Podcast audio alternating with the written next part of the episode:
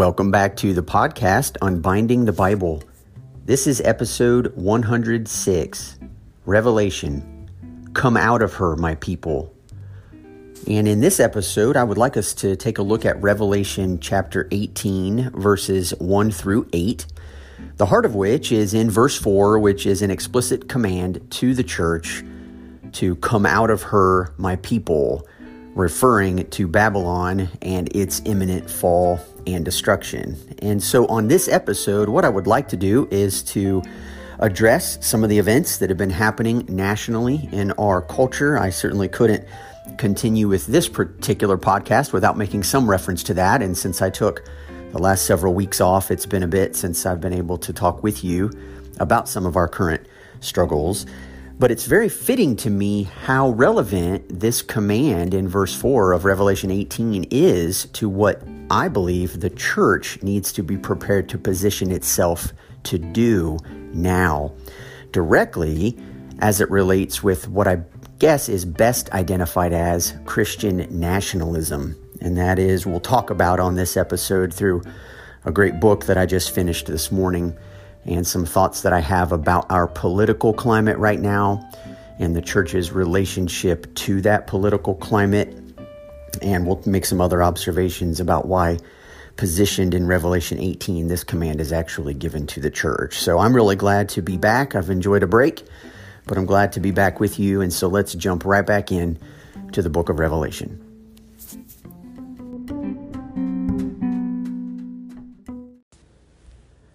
To begin this week's episode, as has been our typical approach, allow me just to read the first eight verses of Revelation chapter 18 so that you can have the context regarding what we are going to talk about today.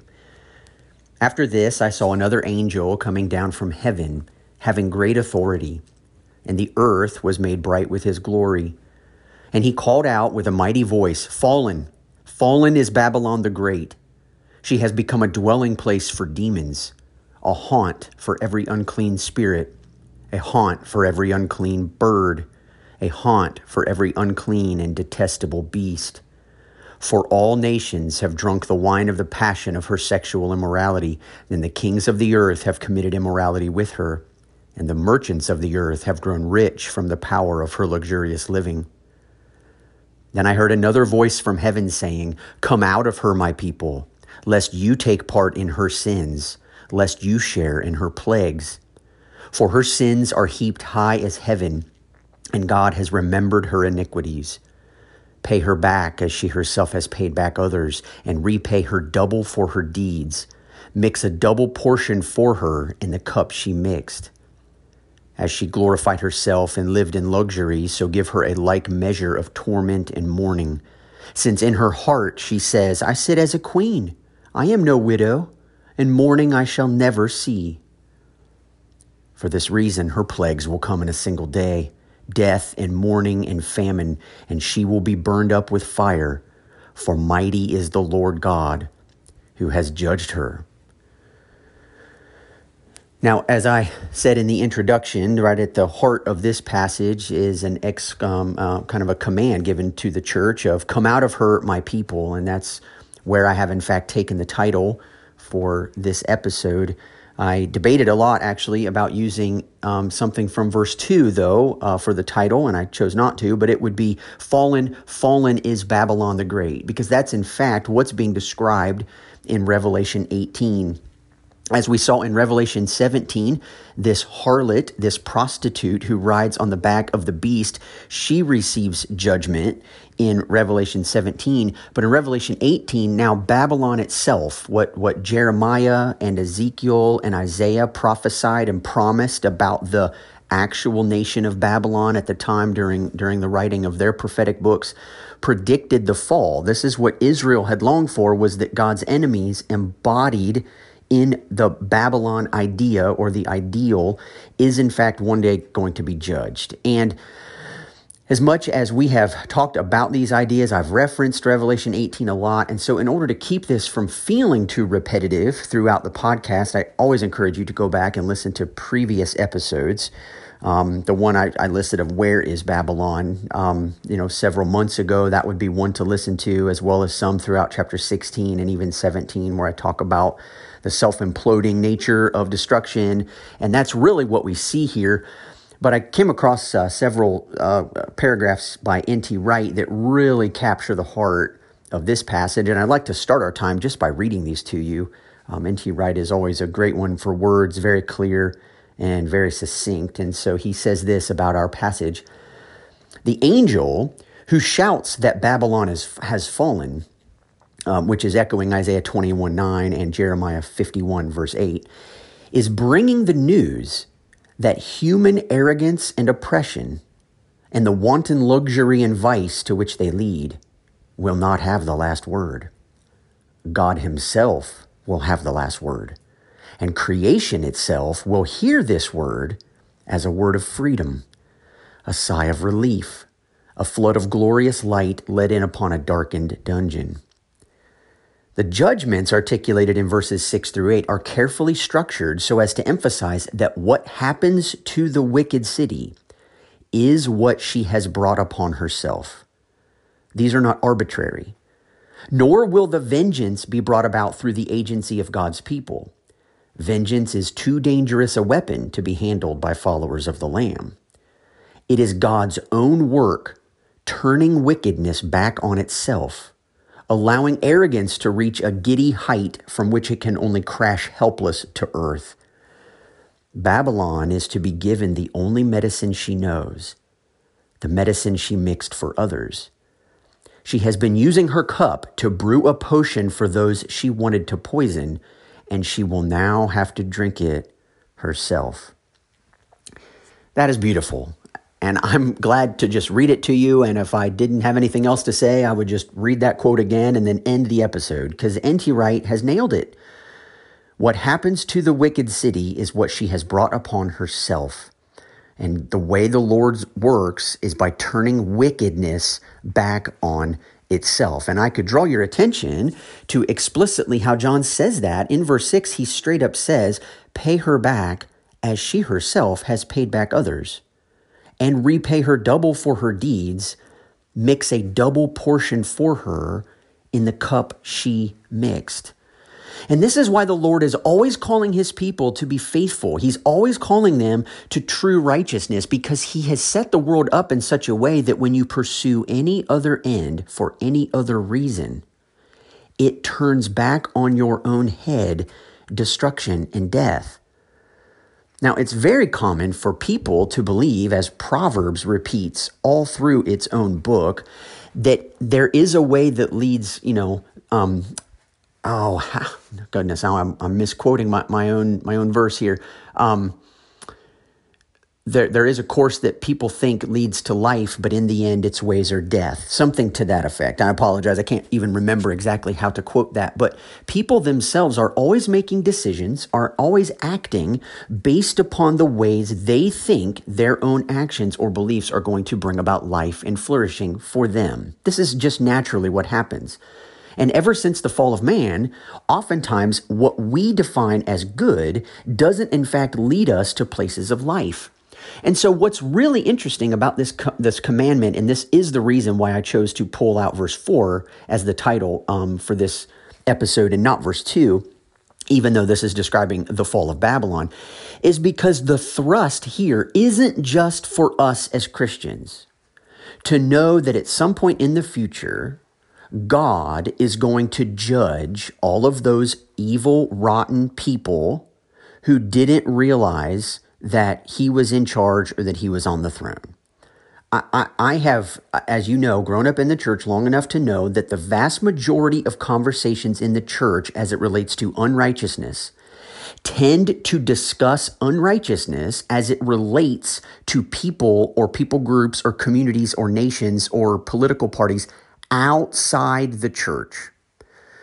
And it's frustrating to me because this is a way in which Christians have fallen prey to taking from the tree of the knowledge of good and evil. It seems good and right to us to point out the sins and the brokenness and the unrighteousness in our world. But it seems good and right to many Christians to imagine that the really wicked and unrighteous and broken people are those who are not themselves.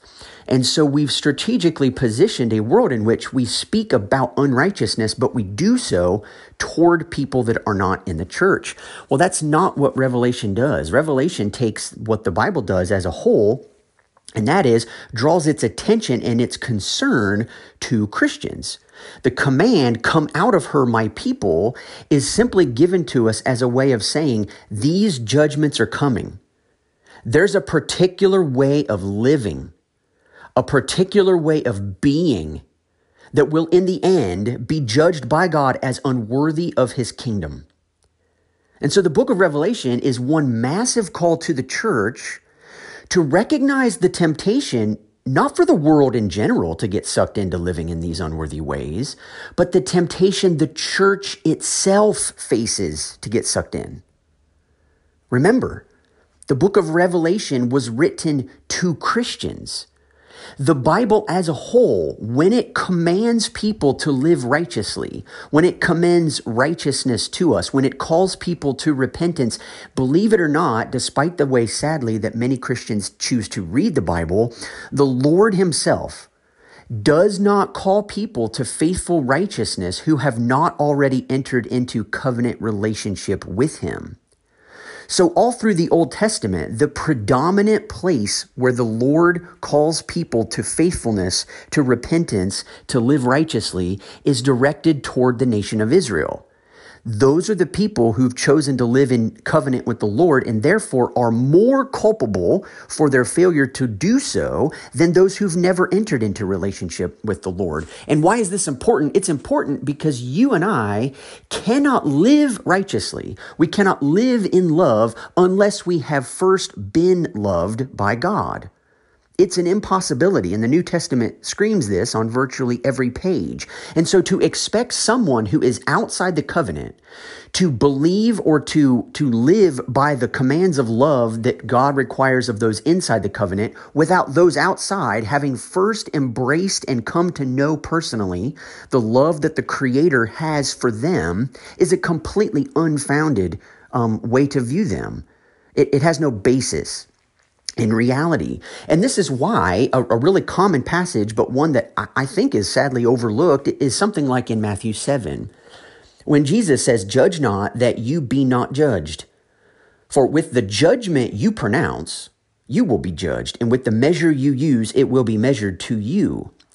Why do you see the speck that is in your brother's eye, but do not notice the log that is in your own eye? Or how can you say to your brother, Let me take the speck out of your eye when there is a log in your own eye? You hypocrite. First take the log out of your own eye, and then you will see clearly to take the speck out of your brother's eye.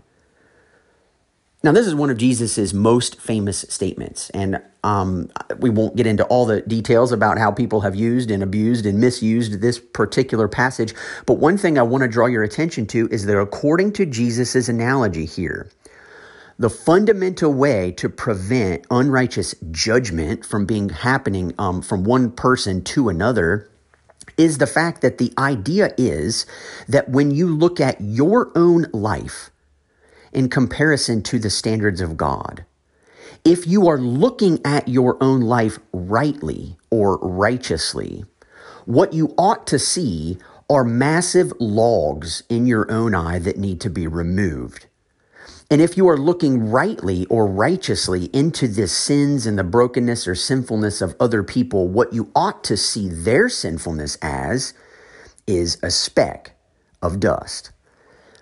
I'm afraid that many people in Christian circles do the exact opposite of the things that Jesus is saying here. In fact, we tend to see or imagine, sure, everybody's a sinner. And what we mean sometimes is, well, sure, my sins aren't so bad, but the really bad people are those who vote this way, or those who commit this particular act, or those who do this, or those who do that.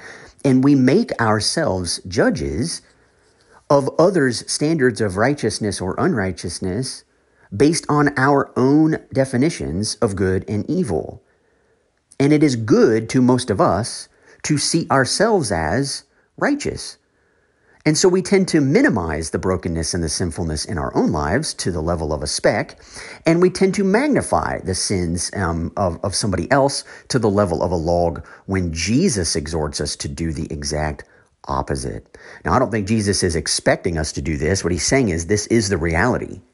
The reality is you've got a log and your brother has a speck, and you're making it into something that you'd be able to help him see his error um, first, you need to remove the log. You need to recognize that the depth of sin in your own heart is most likely greater than the sin in your brother's heart. And if you approach a brother who's caught in some level of sin with that mindset, with that heart attitude, your grace and compassion and kindness and love to that person will be so much greater because you understand the struggle. You understand the tension. But what John is painting for us in Revelation is this idea for the church to recognize that because there are these ways of living, we need to separate ourselves from these things.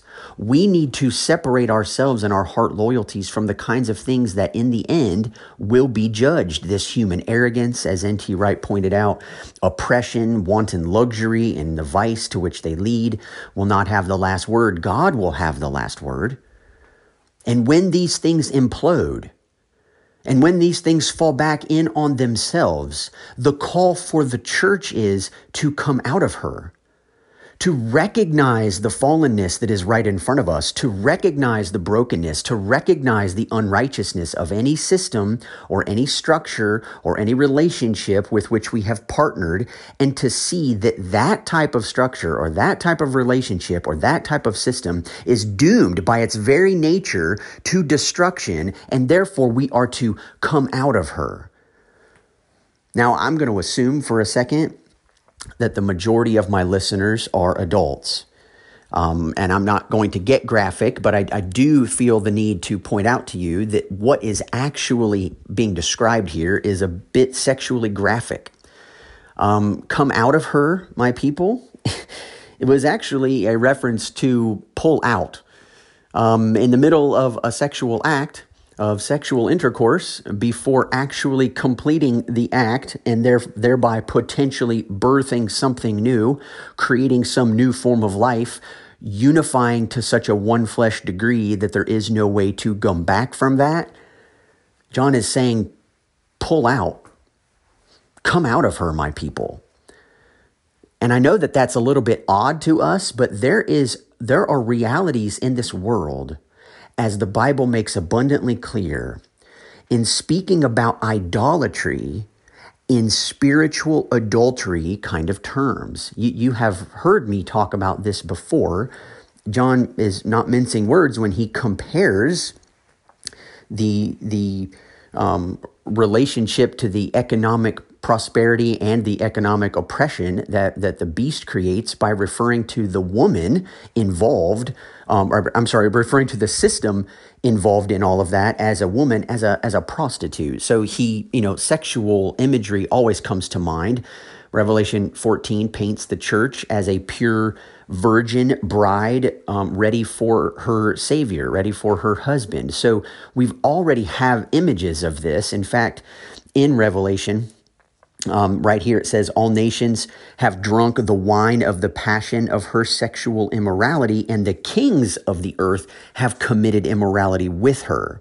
So, John's image here is one of you've, you've united, you've joined yourself to some of these systems, some of these structures, some of these ways of thinking, some of these ways of being, beliefs that are deeply ingrained in you. And John is saying, Come out break that off. Don't let it get any, any worse. Don't go in with this so much that you won't be able to separate yourself from it in the end. Judgment is coming on Babylon. It is here, according to John. And he wants the church to be separate from it.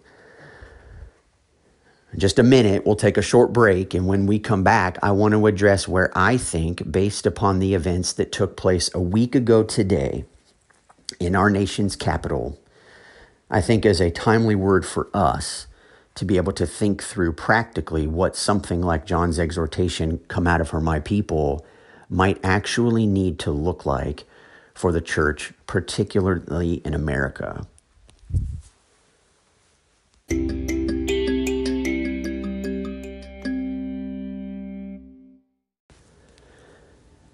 Now, following the events that happened a week ago today, on January 6th, and the big, what began as a rally at the nation's capital while Congress was gathering to confirm the electoral votes of President elect Joe Biden. And many of you, no doubt, have listened to news reports or watched the news or read articles about the five individuals who were killed during many um, people storming into the Capitol and whether they were allowed in and whether security wasn't as strong as it should have been. And, and there are lots of conversations going on if well, these were, you know, white protesters, and had this been a Black Lives Matter movement, it wouldn't have gone down the same way. And I tend to agree with those. That's not really what I intend to talk to you about in its entirety today, although I will be honest, I have a lot of thoughts swirling around in my mind. And I've gone back on several occasions and I've re listened to episodes that I've presented to you just to remind myself of what I've said and, and things like that. And as I continue to get older, I'm trying my best to be more and more clear in what I actually think and I realize sometimes I speak vaguely. Um, in my own mind, I know what I mean, but when I speak, sometimes a person with whom I completely disagree might take in what I'm saying and nod their head and say, Sure, I believe that, and yet we're really not on the same page at all. And that's okay for the most part. I don't always stir the pot when I speak with Christians. I'm the pastor of a church, and I don't always open my mouth as boldly or with as much confidence or even as much passion as I sometimes do on this podcast. And that's because I'm trying to honor and respect those um, whose opinions I, I maybe disagree with, but also recognizing that in Christ, even those of us who see things diametrically the opposite politically can still find unity peace and harmony in Christ. If I didn't believe that, I wouldn't be a pastor. I'm not sure I would even be a Christian. Um, but because I do believe that, I'm committed to living it out in that way. But for you, as podcast listeners, I really just want to be clear. And I, I came across a book several months ago that I just finished this morning, mo- mostly in preparation for this podcast episode. But it's called Taking America Back for God Christian Nationalism in the United States by Andrew Whitehead and Samuel Perry. And this book, for the most part, is a sociological and a statistical look at what they define as Christian nationalism. And in short, they, they, they define it this way Christian nationalism is a cultural framework, a collection of myths, traditions, symbols, narratives, and value systems that idealizes and advocates a fusion of Christianity with America American civic life. And I've talked about this a lot on the podcast. I, I, like that nice, succinct definition, but Dr. Gorman and I talked about that through his Reading Revelation Responsibly book. Christopher Wright and I have talked about that. Lee Camp and I have talked about that on his book, Scandalous Witness, and I've made references to it in other podcast episodes. But one thing that this book did through its surveys was that they identified four types of people in America four types of people and how they respond to the statement America is a Christian nation. And I found their breakdown really helpful. And they list four categories of people. They list what they call rejectors of that statement, resistors, accommodators, and ambassadors and I'm sure based on those adjectives, you can mostly figure out who what you believe. Re- rejectors just don't believe in that. They they oppose declaring the United States a Christian nation. Um, the resistors, eh, they resist some things. They're not really sure whether prayer should be put back in schools or that the government, you know, should ever declare the United States a Christian nation. But they might be a little undecided about whether you know you should display religious symbols in public places or something like that. So they lean toward opposing Christian nationalism, but they're not completely rejecting it outright. So you've got rejectors who these authors propose about one third of rejectors affiliate with a Christian religious tradition of some kind. Roughly two thirds of resistors identify with a Christian religious tradition. You've got accommodators, and they show comparable levels of indecision as resistors, but they lean toward accepting the statement America is a Christian nation. Um, they're generally comfortable with the idea of America's Christian foundations, but they stop short of fully and completely favoring Christianity alone in the public sphere. Um, a much higher percentage of accommodators espouse a belief in God and have a higher view of the Bible than do resistors or rejectors. And then finally, you have this group called ambassadors, and I'm sure you can imagine uh, based on that adjective, but they are wholly supportive of Christian nationalism. The authors go on to say, in the minds of ambassadors, the founding fathers were indeed establishing a Christian nation and merely refrained from choosing a specific denomination. The assumption, however, was always that Americans would be Christian. Ambassadors tie our prosperity as a nation to our heritage of obedience to God's commandments as laid out in the Christian scriptures. Ambassadors believe the United States has a special relationship with God and thus the federal government should formally declare the United States a Christian nation and advocate for Christian values. Over half of ambassadors identify as evangelical Protestant.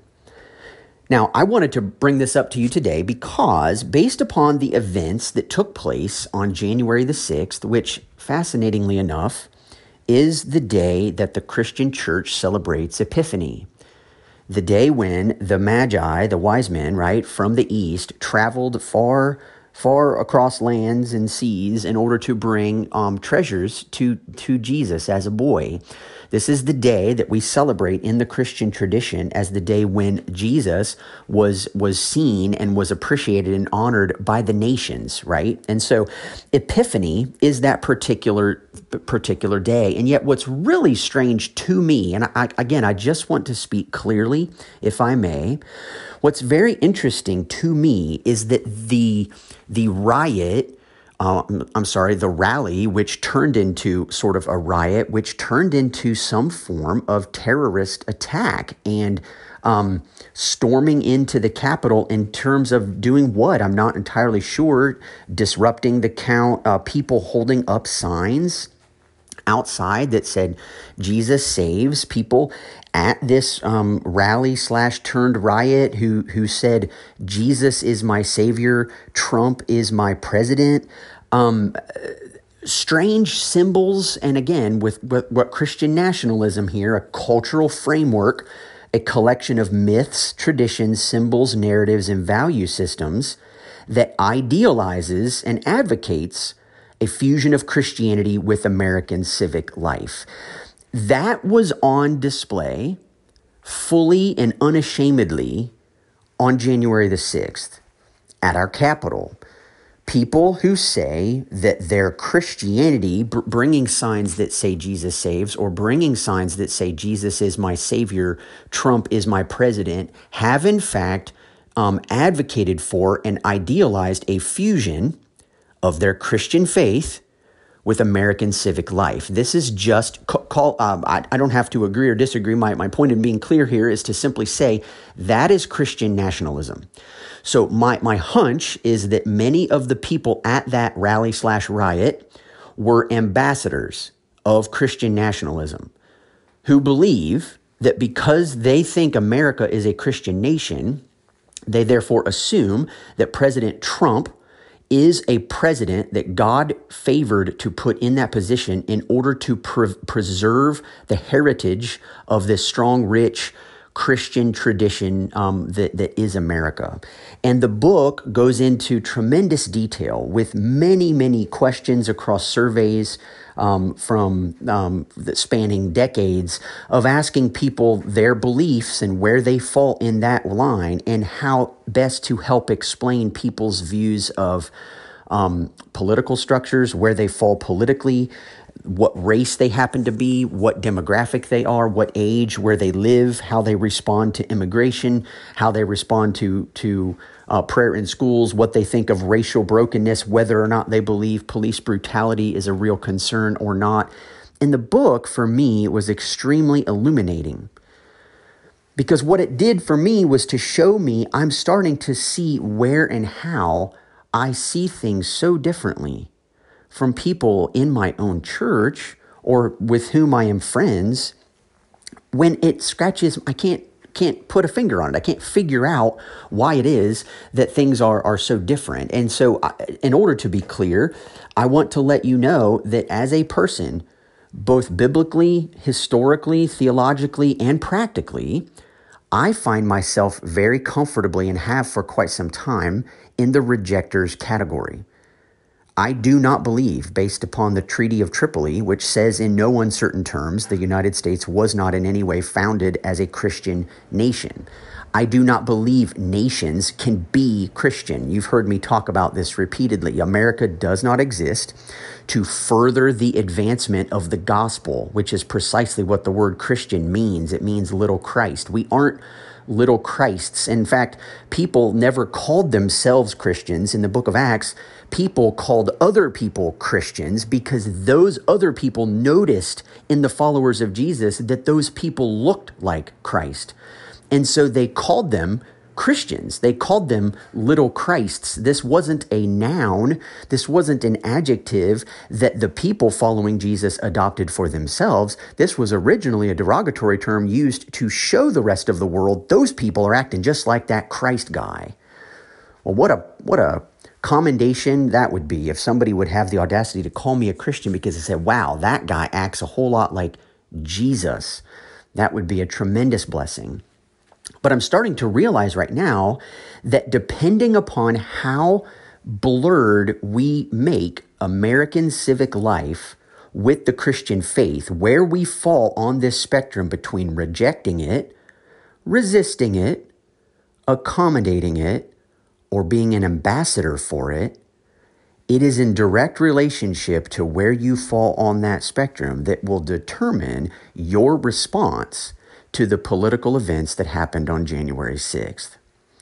And what I find interesting is that, as I said, and I'm losing my place, I'm kind of rambling here, but as I said, January 6th is Epiphany. It's the day where Jesus is made known to the nations, and the church celebrates that for just that reason. But what's really strange to me and I will go ahead and make this connection because I think it needs to be made. What's interesting to me is that the way Luke tells that narrative for us in the book of Luke is that Herod, who was the quote unquote king of the Jews, when he found out by the Magi that they were seeking the king of the Jews, the one who has been born, who is the king of the Jews, Herod received that as an imminent threat. And if you remember, Herod explicitly went out to try to follow the Magi where they were going so that he could kill Jesus. He was threatened by the incoming of some new government, right? He was threatened by, by the, the presence of some new kingdom regime that was going to dethrone him. In fact, anytime you notice fear, fear mongering, or the threat of loss of power causes people to become violent and aggressive in order to maintain their power, you know for an absolute fact that is not Christian faith. It's not Christian faith. Because the Christian faith comes about through what? Through the Romans and the Jews out of fear and out of preservation of power, putting the Messiah to death and when Jesus comes back three days later, resurrected from the realm of death, victorious over that, he has gifted the church life that can become new life for them without them ever having to go fear mongering or power control routes. And so, whenever you see people grasping for control, trying to instill fear and doubt and, and deception into the minds of other people, you know that that is not of Jesus. It is not related to Christian faith. It is not the way God works in the world. It is the way that Christian nationalism has to work in the world because it has merged itself with something that does not belong with it. It is, in the words of um, Revelation 18:4, a union that is being attempted to be made, where they are attempting to create a one flesh union and birth something new out of it. And John is screaming, Come out of her, my people. I fear that the, that the Christian church in America is going to face a tremendous backlash if we have not already done so regarding the four years that we have put time, energy, votes, money, effort, prayers into believing that a Donald Trump presidency is going to somehow and in some way preserve a view that America is a Christian nation. It is becoming clear to me now why I disagree so strongly with so many people's political views, the way they read the Bible, the way they approach their own religious life, what political news stories get them upset, which ones get them excited, where they put all their eggs in what baskets, you know, whether that's Supreme Court justices or or what have you.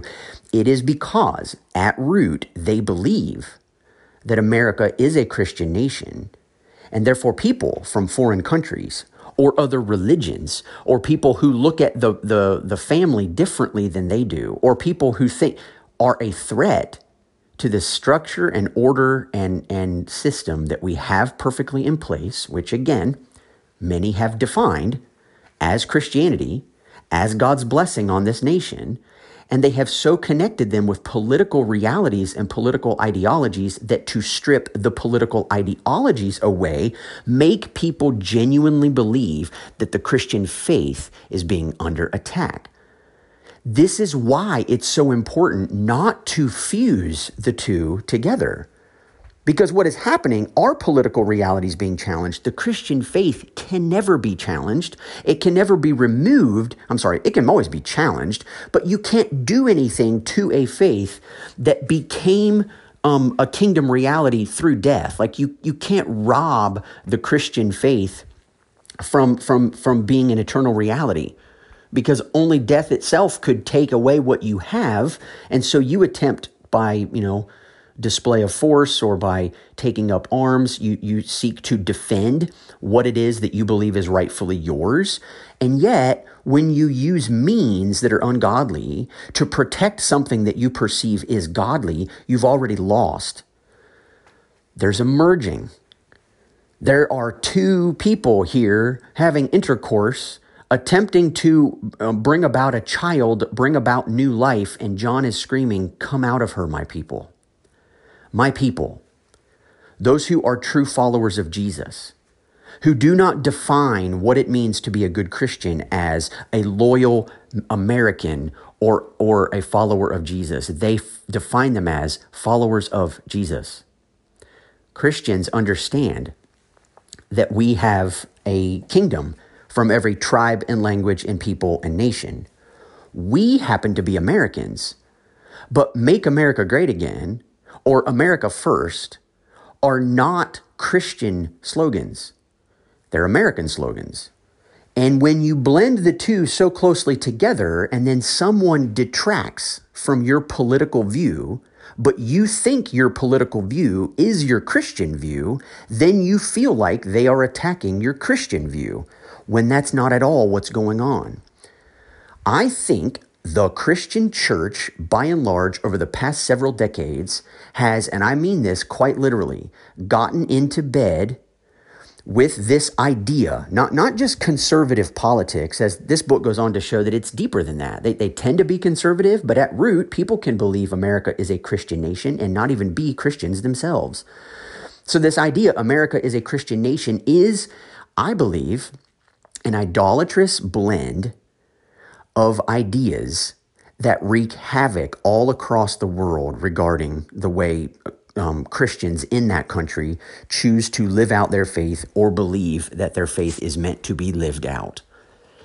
And I find it strange to me that on the day that these riots took place at our Capitol, again, the day we celebrate Epiphany, the day when the standing king, Herod, out of fear and out of um, you know fear of losing control, went violent and tried to kill um, Jesus by having all the baby boys two years old and, and under um, murdered. He tried to do that. Like he he spastically wanted Jesus dead. He wanted him killed, and the Lord preserved him in the middle of that. And yet, on January 6th, I do think, as a result of months and months and months of President Trump's rhetoric, his fear mongering, his, I think, genuine concern that he was going to lose, which from President Trump's own mouth, he doesn't like losers. He likes winners. And President Trump himself sees himself as a winner, and I don't think has the emotional stability to handle defeat. And the best way people like that know how to, uh, um, you know, skirt around defeat is to sow doubt that that defeat was legitimate. Now, President Trump is a victim. And I don't know how many times I have heard Christians, they, they, they act almost as if when, when people speak ill of America or they critique America for not being as whole or as righteous as they believe it, it should be seen as, then, then we all of a sudden are the righteous victim, right? This is classic narcissistic behavior. Um, it can happen in individuals, it can happen in families, it can happen in churches, it can happen in nations. This is classic narcissistic behavior where the narcissist is always right, and every person who opposes him for whatever their reasons, that person is just a mean bully. But President Trump incited all of the same kind of aggression and violence that Herod incited when he was afraid he was going to lose his place of authority. And it happened on January the 6th. And I'm genuinely concerned, not because I think the gates of hell are going to prevail against the church, but I am genuinely concerned for the generations of my age and younger who have watched the Christian church over the last four years support, defend, shove off all of the concerns that real people in the world have regarding President Donald Trump regarding these deep seated beliefs that the way you handle policies or the way you handle life is is by being a bully. I mean, the guy gets blocked from Twitter, right? Which is sad enough because it was a it was just a, a firestorm spewing forth hate and and destruction. And I wonder if there's not a time right now for the church to step back and reevaluate how far into this are we? It's not too late. It's never too late. But if we think that the enemy, you know, Satan himself is just he he's the one who's sowing all this doubt and division in our country, and he's the one who is is um, stealing the election from God's chosen one. We've completely misunderstood the nature of the kingdom of God. When people make statements like that in the name of God, they are stating Christian nationalism ideals. They are stating ideas of a fusion between American civic life and the Christian faith. Those two cannot be merged. And when they are, John's command and his call is, Come out of her, my people. I don't know if you've noticed, but the Republican Party is unraveling right now.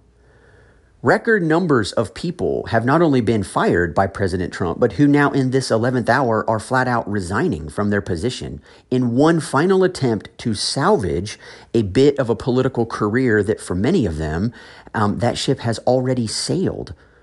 But John's exhortation to come out of her is one final plea for the fact that systems that are built upon fear mongering, systems that are built upon power and control, are doomed to fail, period.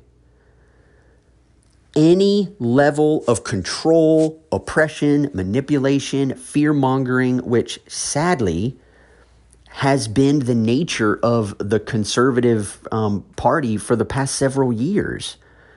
Um, it, the Republican National Convention had no platforms on which to stand except to sow fear and doubt that if the Democratic Party elects the, the next president, then everything's going to hell.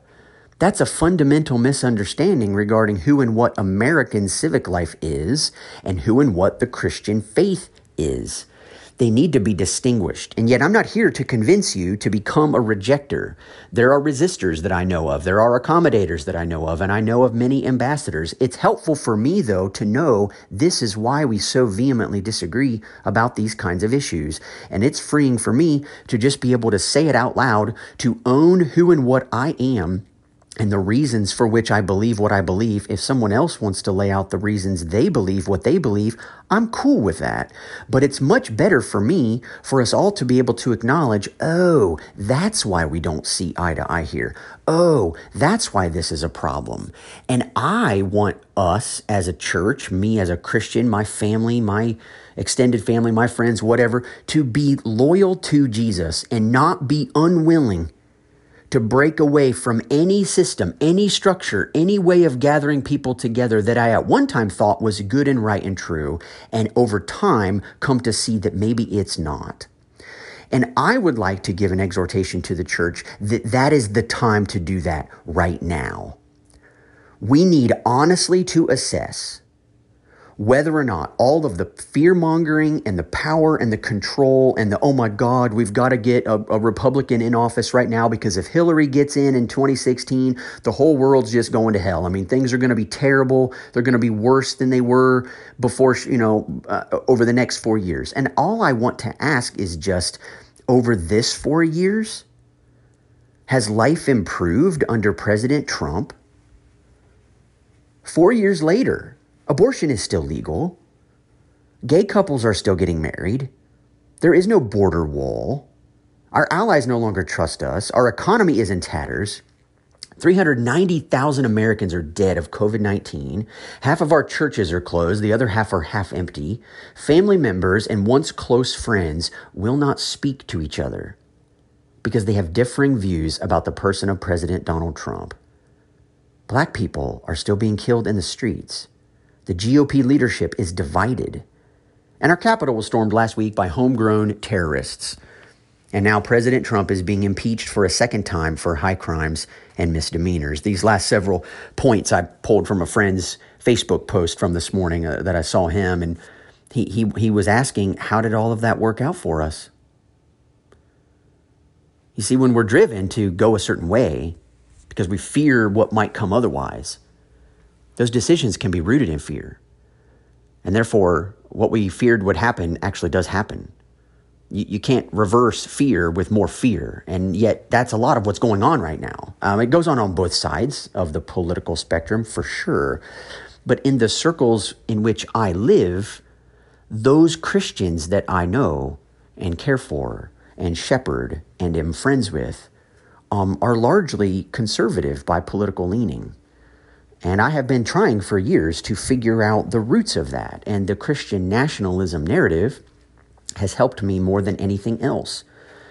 And so I would like us to ask I think it's time for the church to seek Jesus. I think it's time for the church to understand the nature of the gospel to understand the nature of the kingdom of God, and to be able to live in such a way where you are more than free to vote in a particular way. But we have to be people who are willing to call a spade a spade. And at the end of Donald Trump's presidency, actually, right before the events on January 6th happened, um, the New York Times reports there were several members with him and, and Mike Pence, and of course Pence is Mike Pence is responsible for confirming the vote, right? The, the the electoral vote. And President Trump told him, you can either go down in history as a patriot or you can go down in history as a pussy. And now, in the final days of President Trump's presidency, he has virtually turned on everyone. I'm not sure I could come up with a more loyal supporter of President Trump than Mike Pence. And yet, here now, when things again have not gone his way, he's turning on everyone. I kind of look at this based on the words N.T. Wright says about what happens to the wicked city is what she has brought upon herself. In God's own work, he turns wickedness back on itself. And I don't know how else to look at the events that are happening here. The tremendous support that President Trump may get from people who are not Christians, that's fine. I don't understand that. I wouldn't claim to know that. But it is helpful for me to try to put a finger on where so much of the support comes from to the end to the conspiracy theories to the all the all the things involved that somehow the belief that this person was going to is, is worth every marble we can put into that basket i think we are watching that implosion happen and it's ugly and right now john is saying come out of her my people Christians, it's time that you separate from these beliefs. It's time that you break off this fusion, that you break off this unholy marriage between the Christian faith and American civic life. If you break that off and you join true to me, you can honor America. You can love your nation, but you don't treat it as a sacrosanct untouchable, God blessed, God ordained entity that you truly feel you need to defend at every turn when someone critiques it. That is dangerous. That is a dangerous place to be because you will, in fact, be seeking ungodly means and un Jesus like means to defend something in Jesus' name that isn't even connected to Jesus. And I think that's where thousands and thousands of Christians are. Again, I'm not here to convince you whether or not you're right or wrong. I think the four categories of how a person responds to the statement, America is a Christian nation, rejectors, resistors, and accommodators, and ambassadors, does a world of good to help us understand where various people fall in that line and then that is able to help me understand why they have the positions that they do. And so I recommend you go out and buy this book, um, Taking America Back for God Christian Nationalism in the United States by Andrew Whitehead and Samuel L. Perry. It's outstanding. But I think Revelation is saying, Come out of her, my people, lest you take part in her sins, lest you share in her plagues. You know, if plagues are the inevitable result of people making these kinds of choices, then the church is going to get caught up in those. We're not going to, we don't want to take part in her sins. We don't want to take part in, the, in being complicit in things that American civic life is now doing because we think that American civic life is in relationship with the Christian faith. Judgment is coming, John's telling us, and anyone caught in the clutches of fallen human empires will fall right along with them. And I think a fallen human empire was on full display a week ago when people, believing themselves to be doing God's work by fighting for President Trump's reelection, went and committed some atrocious crimes in the name of what? Jesus saves? Jesus is my savior? Trump is my president? I'm having a hard time understanding how and why those two statements would ever be put on the same sign in the first place. But I think what's important to us is to recognize that anything that does not resemble Jesus Christ is not part of the kingdom of God. Anything contrary to the character of Jesus embodied is not part of the kingdom of God. As a community, the church is to be Jesus to the surrounding world. And what that means is that we're to care for those ostracized by society. We are to learn how to live in love with our neighbors. We are to learn how to love our enemies. And we are to stand opposed to systems of power and corruption that harm the weak and vulnerable. And I know that it's very easy to imagine that it's the, the political left that is the right well as president trump wants to say the the radical left right we have witnessed and are witnessing the radical right. And it's just as ugly and fallen and broken as all the fear mongering is out to to get us to believe is true of the of the of the um, political left.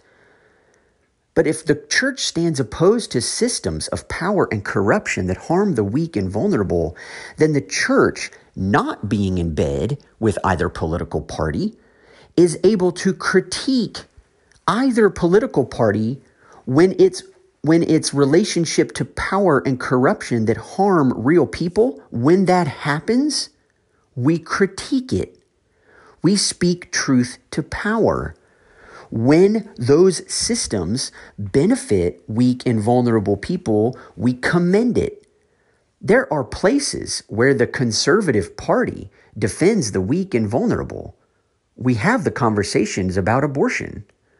And I think for lots of people, they vote exclusively Republican for that one very issue.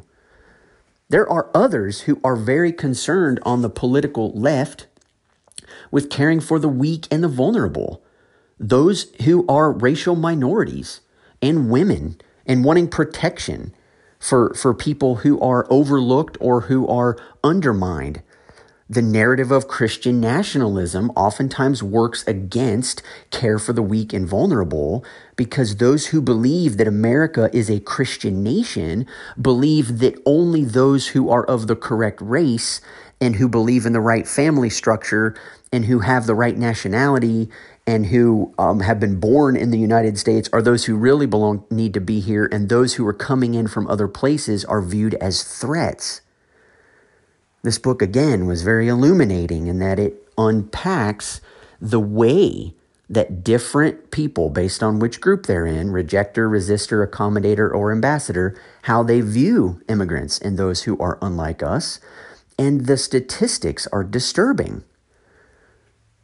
I think the church needs to separate itself from political reality. It needs to separate itself, not that we're not involved in it, but that the narrative that America is a Christian nation and that no harm will come by, by seamlessly blending or fusing American civic life with the Christian faith, that lie needs to be put to death. And the church, I believe, will be more effectively prepared to be the church, to be able to be um, a light to the nations when we separate ourselves um, from that myth, from that narrative, if you will. And so, Revelation 18, I think, are timely words for us. They're words that encourage us to think about these things and to be challenged by what it might be calling us to do. And that may take a little bit of soul searching. That may take a little bit of going down through and saying, these are principles that I have to hold to, but that others are worth reinvestigating. And I would always encourage you to take your cues, not from the cultural norms that are around you, but from what Jesus has come to do and what God is doing for the world through Jesus. Um, we need him now more than ever. So I'm so thankful that you are tuning in. Got a very generous and kind rating and review this past week. Thank you so much um, for for doing that. You know who you are and um, not sure we've ever met, and, and that's always fun as well. So feel free to reach out to me at unbindingthebible at gmail.com if you have any comments, thoughts, questions, responses. Um, thank you so much for the handful of you that continue to support me financially um, for this podcast. It's just such a such a gift, and you are so um, just you have such a special place in my heart. I'm thankful for that, and if you would um, like to do that in any way, I would love your your support that way. There should be a link at the bottom of the show notes in this episode or any of the episodes for you to support this podcast for 99 cents or 4.99 or 9.99 a month or any other figure. I'm sure there's a way for you to identify um, just how much you'd like to support the podcast. But I'm so grateful for you. It allows me again to buy resources like the Take America Back for God book that I've been able to work through and then just to share these things with you. Thanks. Thanks so much. Hope you have a great week. Talk to you next time.